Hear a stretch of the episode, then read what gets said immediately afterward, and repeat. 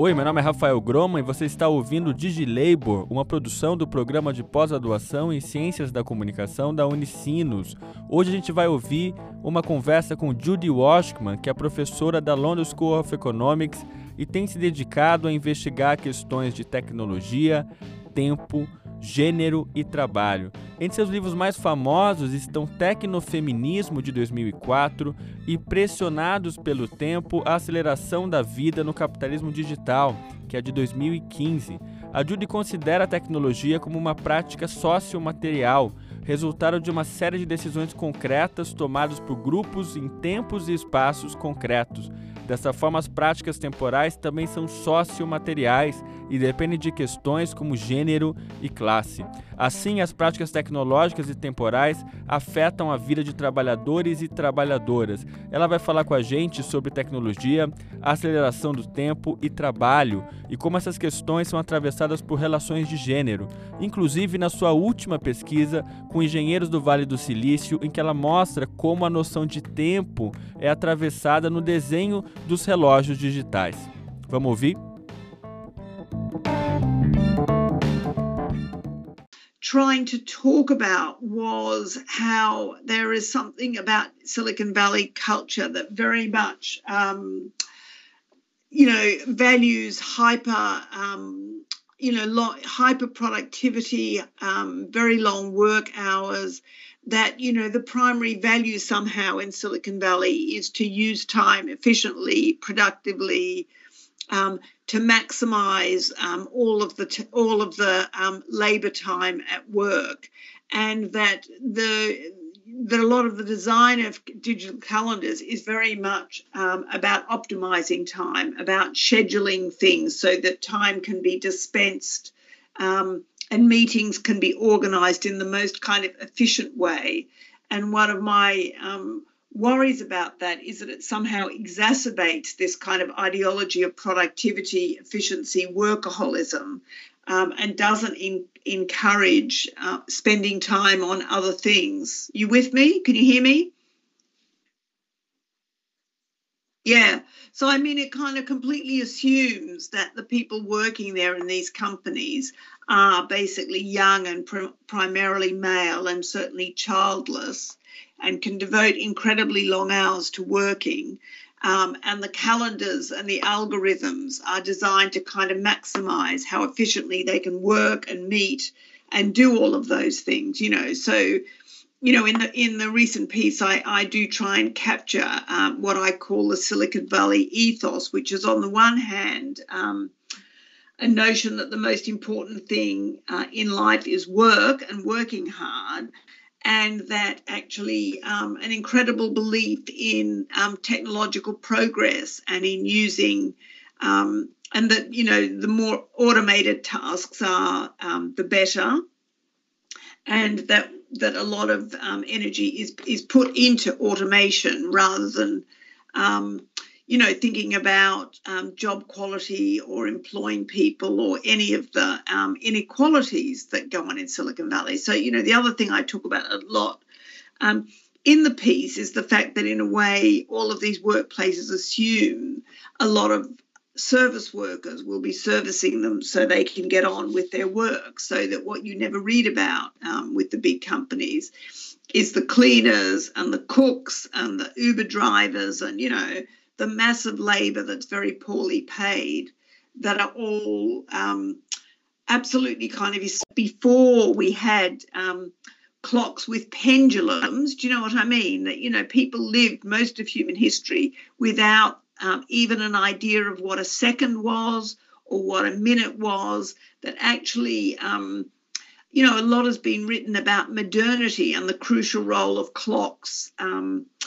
in you know the making of the railways and the telegraph and factories and Marx's theory of labor time. I mean, they all relied on machines that were accurate timekeeping machines. And so that's what I mean about the socio-materiality, that if we lived in a world without accurate time making machines, we, you know, the world would be a different place. Do you know what I mean?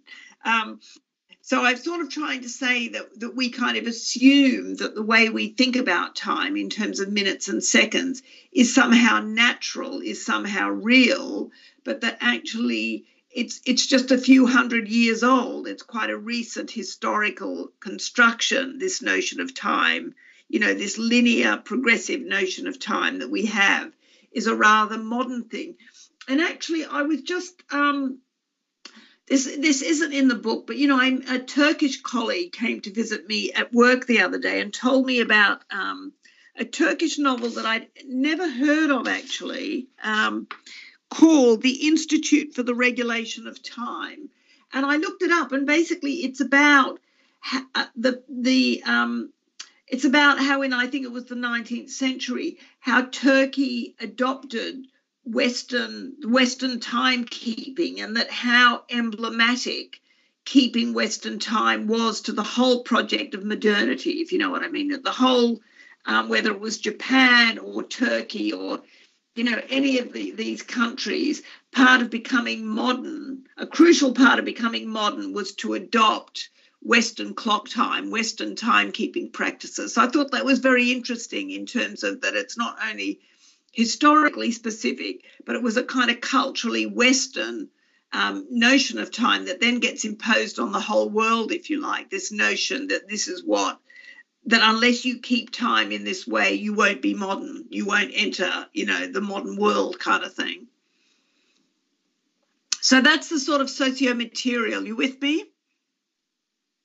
Yeah, that's a kind of socio-materiality that actually, in a, in a sentence, that machines make time, that we make time with machines, a part of how we understand and make time. Yeah. Um, and then I'm, I sort of, what I was mainly doing in the book in terms of demystifying the notion of acceleration is that it seems to me that a lot of the theories of acceleration are very technologically determinist. They very much assume that acceleration is simply driven by technologies themselves. And what I was trying to talk about just now in terms of Silicon Valley culture is that we live in a culture that really values productivity, that values busyness, that devalues leisure, that devalues wasting time.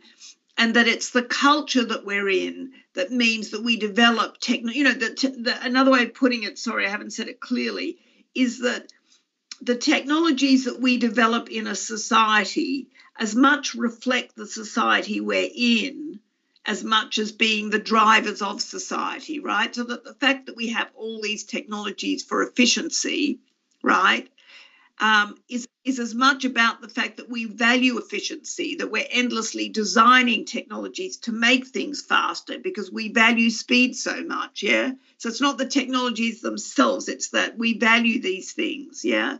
So if you think even of things like um, trading on the financial markets, right, you could be trading much more slowly on financial markets. And it's not that the technology is making it quicker, it's that in order to make profit, the fastest traders are the ones who make the most profit. So everyone is competing to be. Have,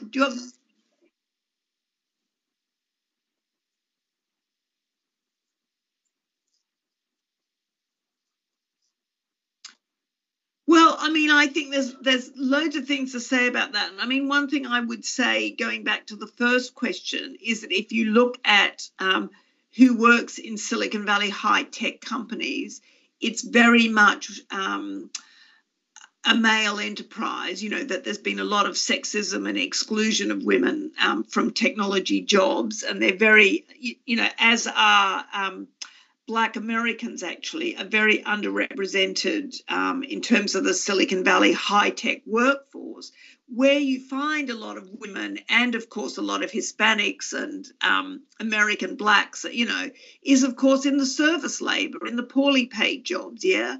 So you could say that there's a division of labor that clearly map, maps onto the work.